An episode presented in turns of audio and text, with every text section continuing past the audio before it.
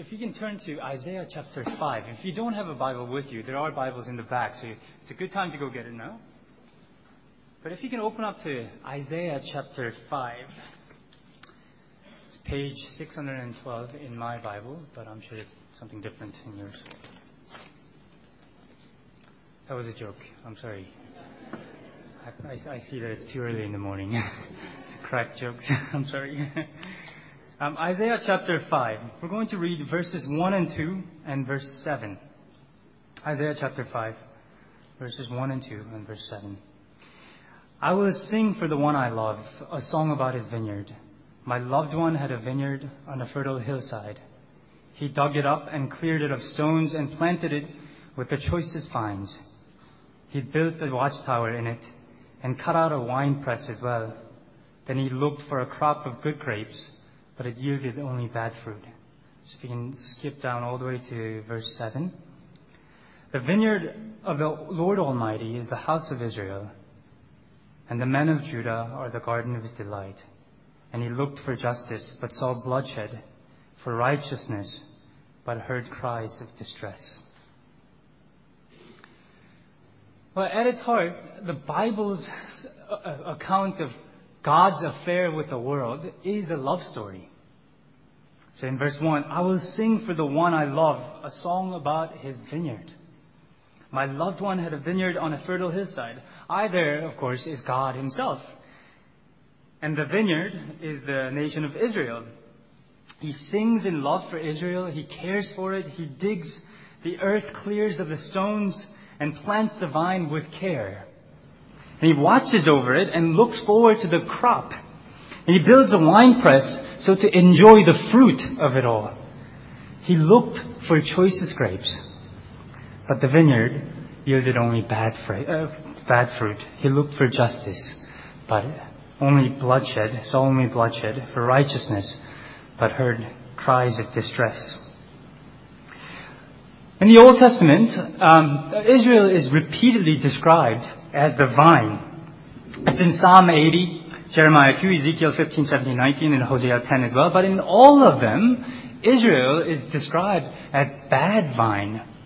Vine that does not bear fruit. God toils and works hard, but it does not uh, bear any good fruit to no avail. After years of toiling, he's awarded, rewarded with only sour grapes. And in some ways, that is how the Old Testament ends.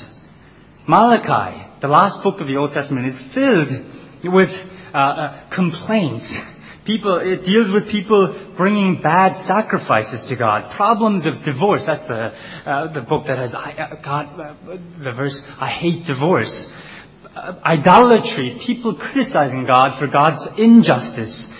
Or people not giving what God deserves. That's what Malachi really is about. God loves, but the vineyard does not produce any fruit. But in any good love story, the main character does not give up. He finds a way. In the, in the Bible story, God sends his son. And that's where we come to John 15. He stands just before his arrest and crucifixion and stands in the middle, middle of the night and declares, I am the vine, and you are the branches. If a man remains in me and I in him, he will bear much fruit, and apart from me, you can do nothing. That's verse 5. 15 verse 5.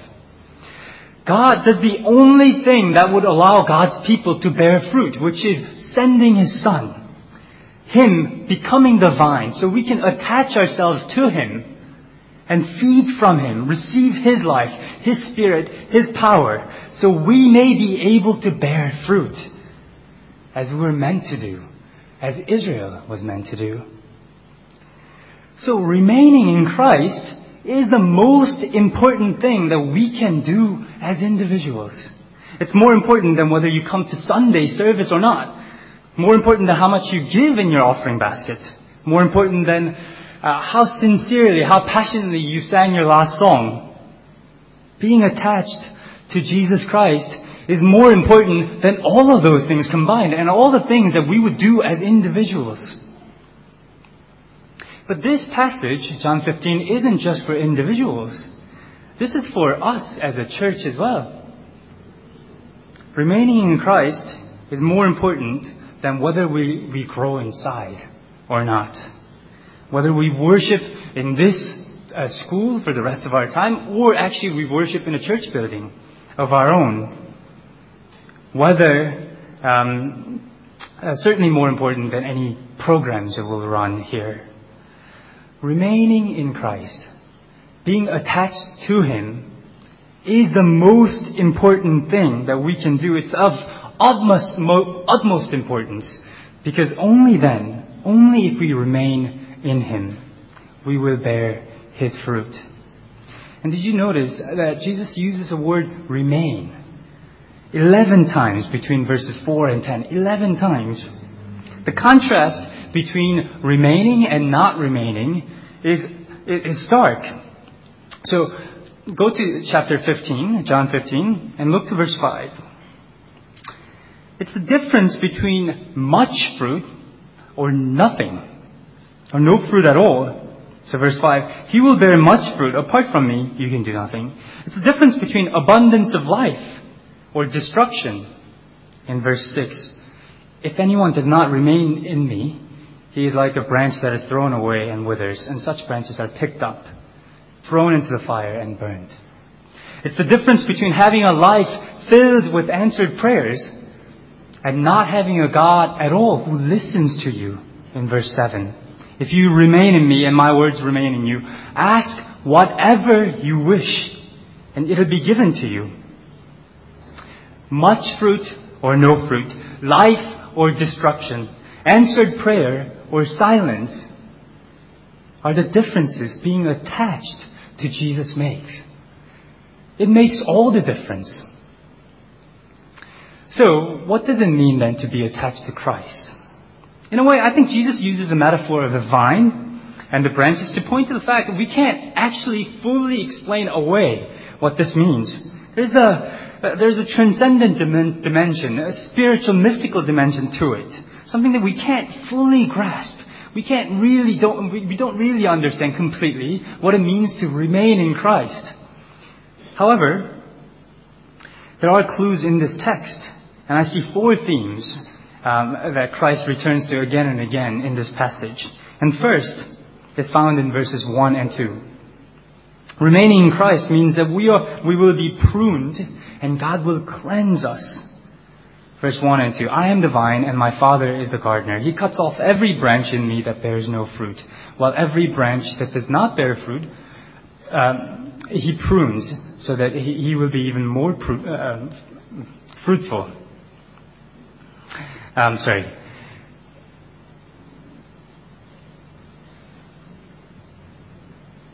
Yeah. the attached branch uh, the unattached branch will be thrown away, but a sign of remaining in Christ is that God will prune or cleanse us. In verse 3, you have already, you are already clean because of the word I have spoken to you. For those of you who are not into gardening, pruning means that um, chopping off leaves and branches that are unnecessary or outgrown so that it can be even more fruitful or it can increase, it can grow. For example, um, uh, and God does this in, in, many different ways. And for example, um, God might want you to maybe grow in patience. And actually, God doesn't sprinkle you with magic dust named patience over you, and you become more patient. You see, if God wants you to grow in patience, God will put you in difficult circumstances with difficult people around you so that you grow more in patience. That is why pruning, I think, is such a great metaphor for what it is, because even cutting away bits that you don't like about yourself, even growing in a way that is good, is actually painful. It's pruning, it, it's painful. Pruning involves surgery, but in the end, that patience is good. That God will grow great fruits out of that experience. And although God certainly does this in our lives, our passage points to a specific way that God prunes. In verse 3, once again, you are already clean or pruned because of the word I have spoken to you.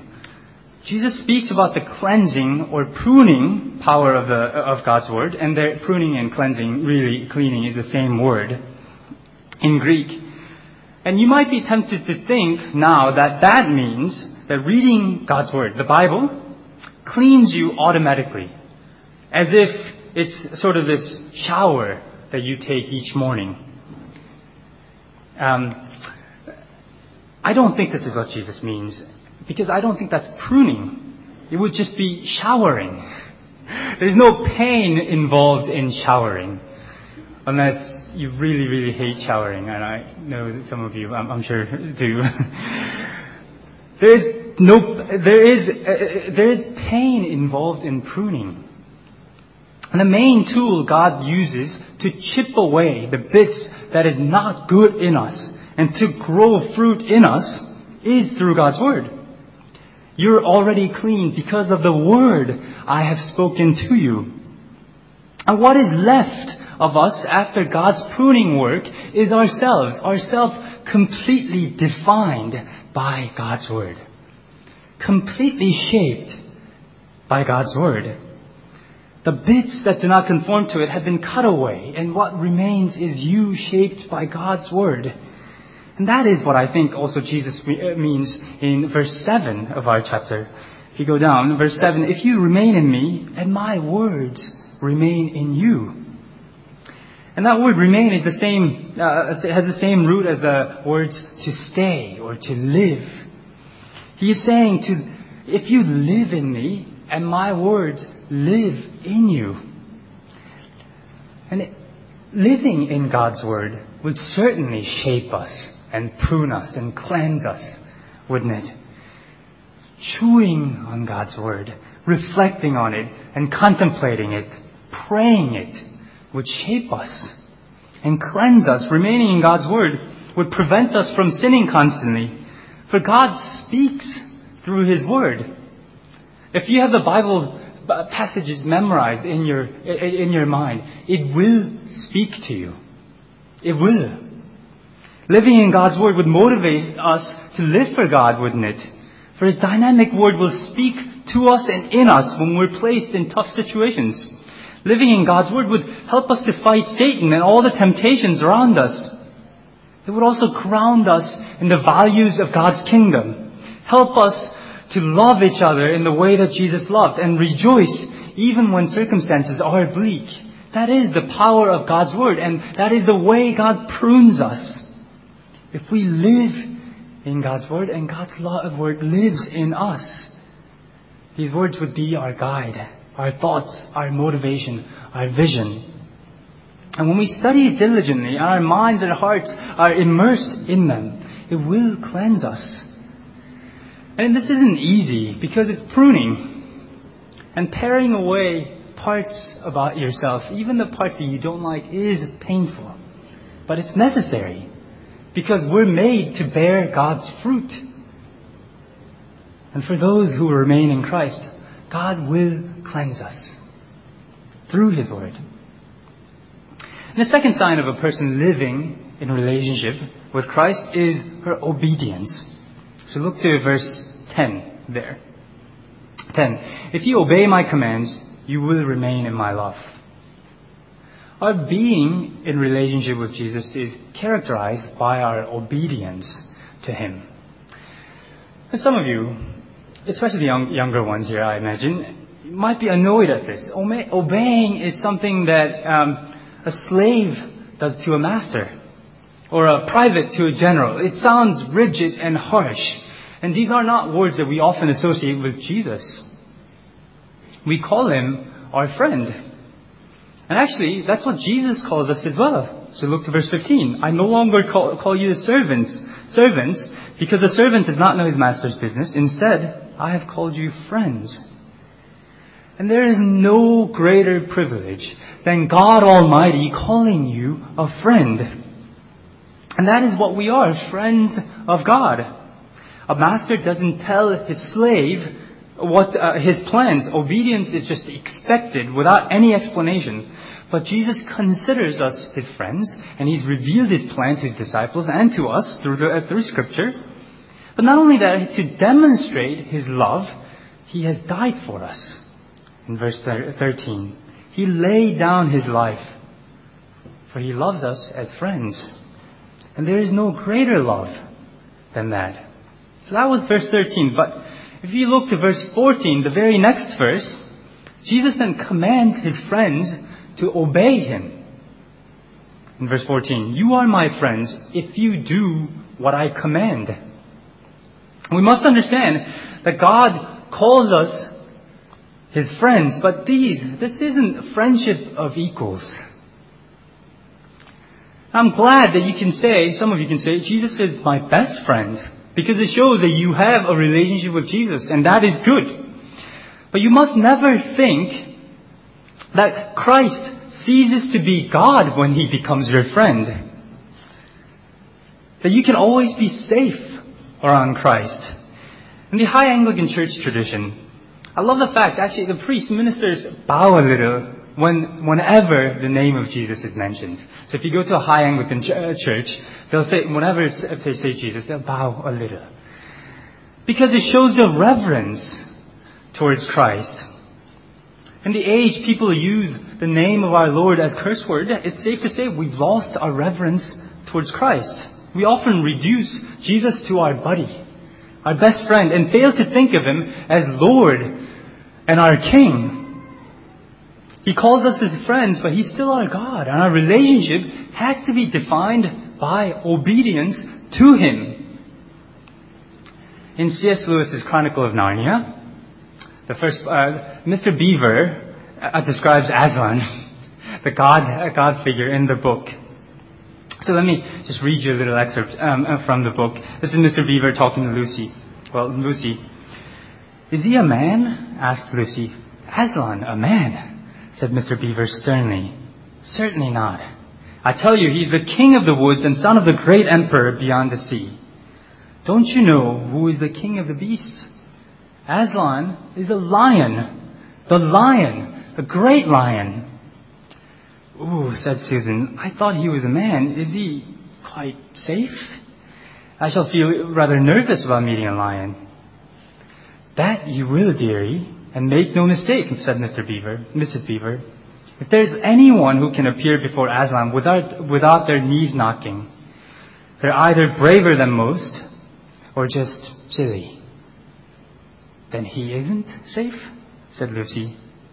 Safe? said Mr. Beaver. Don't you hear what Mrs. Beaver tells you? Who said anything about safe? Of course, he isn't safe, but he is good. He's the king, I tell you. He is our friend, but he is also our king. King over our lives, and obedience has to mark our relationship to him. If you obey my commands, you will remain in my love. But there is that saving grace, the word love, isn't there? Our obedience is inspired by love.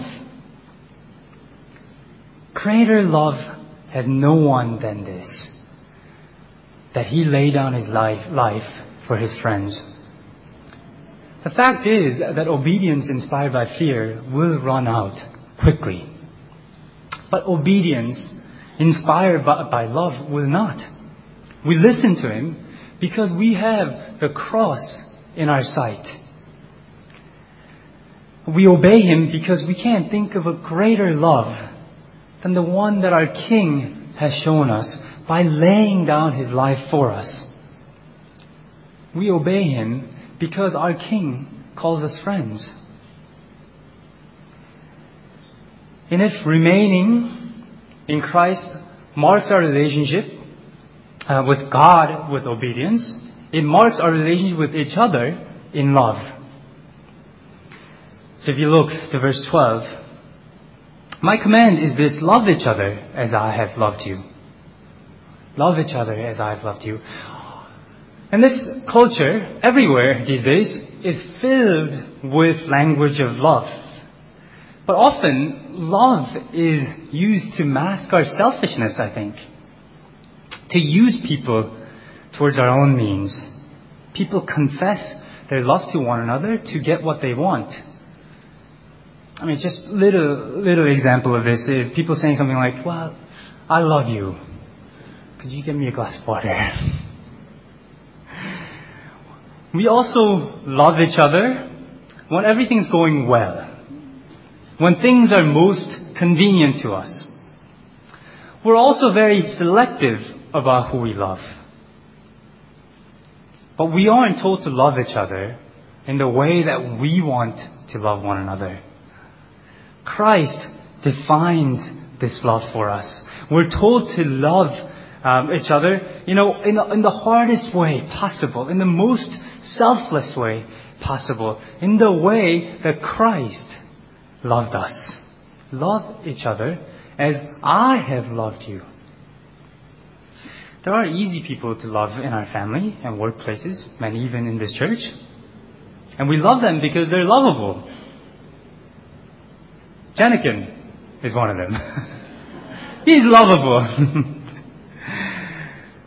but that's not how Christ loved us. There are people that most of us, I think, here, there are people here who are difficult to love. And that's most of us. It's not easy to love the awkward people, the hurt people, cocky people, the loud people, the quiet people, shy people, envious people, insecure people. That's most of us, isn't it? At least at times. But we are to love each other because that is the kind of love that Christ has shown us. The kind of love Christ calls us to embody. We don't love when it's just convenient for us to love either. And anyone who has a, has a, has a child knows this. When a baby wakes up in the middle of the night, loving means waking up and going and feeding her, even when it's the most inconvenient thing that you can do in the middle of the night. God call, will call us to love um, t- at times when it's really, really inconvenient for us. But that self-sacrificial love of a mother, I think most resembles the love of Christ. The kind of love that we are to have for one another. We don't love because we're lovable. We don't love because it's easy to love or when it's convenient to love. But Christ calls us to love and lay down our lives for one another, regardless of all those things. Love each other as I have loved you. And loving is difficult. And in a community, community of sinners, like this one is, you will open yourself up in love but you will also hurt one another as you make yourself vulnerable. We will take advantage of one another and hurt each other. But don't love, don't stop loving when this happens. The moment before uh, chapter 15, um, we have uh, Jesus in the Last Supper in chapter 13. There, Jesus gathered his disciples and he gives the same command that we have in our text as well. So this is chapter 13, verse 24 to 25. Love one another as I have loved you, so you must love one another. By this all men will know that you are my disciples if you love one another. And we most must note the context here. Just before he gave this command, Judas just left him to betray him. Love one another. And just right after this command, he predicts Peter to deny him three times. But he loved Judas and Peter the same anyway. He died for them anyway. It's not easy. But love that the world cannot fathom is the fruit that we're to bear if we remain in Christ. And can you imagine what kind of a church this church would be? A Shatin church would be if we embodied that kind of love. Can you imagine people seeing us and seeing the love of Christ in us? By this, all people will know that you are my disciples if you love one another. But in trying to live in God's Word, to obey Christ and to love one another by our own strength will only fail us. So, Christ calls us to pray. And perhaps that is the most significant sign that we remain in Christ. A branch does not live by walking away from the vine and doing things with its own strength. It may go on for a bit, but in the long run it will wither and die, only to be collected and be thrown into fire. A branch draws its strength from the vine, for it depends on the vine for sustenance. So we must pray. And this church must pray if we're attached to Jesus. So look to the extraordinary verse in, chapter, uh, in verse 7, 15 verse 7. If you remain in me and my words remain in you, ask whatever you wish and it will be given to you. And this isn't for our sake, but this is for God's glory, Jesus says. God will not spare any expenses in order for us to grow and bear fruit in our lives. And that promise is repeated again in verse 16. The Father will give us whatever we ask in His name. And this isn't uh, uh, uh, the promise that God will be reckless with us. A child receiving everything he asks from his parents will turn out to be a disaster. But this is an extraordinary promise nonetheless. As long as we remain in Christ, as long as we pray in His name, meaning seeking His will, God will give us whatever we ask. So we must depend on Him. We must remain in His Word and must seek His will and we must most of all pray. James tells us later in James 4 2, you do not ask, you, know, you do not have because you do not ask God. How much of our not having in this church comes from not asking, from not depending in Jesus Christ? And we just had our prayer meeting last Friday, and only a few people came, and that's fine. I know that people are busy and there are um, uh, uh, uh things to do. But the prayer gathering might be the most important thing, thing we do as a church for that is where we say, as a body together, more than our wisdom, more than our strength, more than our collective creativity, and the goodness of all our programs, more than anything that we do as a church, being attached to you and depending on you is the most important thing for us, Lord Jesus. That is what we say in prayer, isn't it? More than our might, more than anything that we do, depending on you, is the most important thing that we can do. Prayer is a confession that we remain in Christ, that we're attached to Him, that we draw our strength from Him. The thing is, if we remain in Christ, we will bear fruit.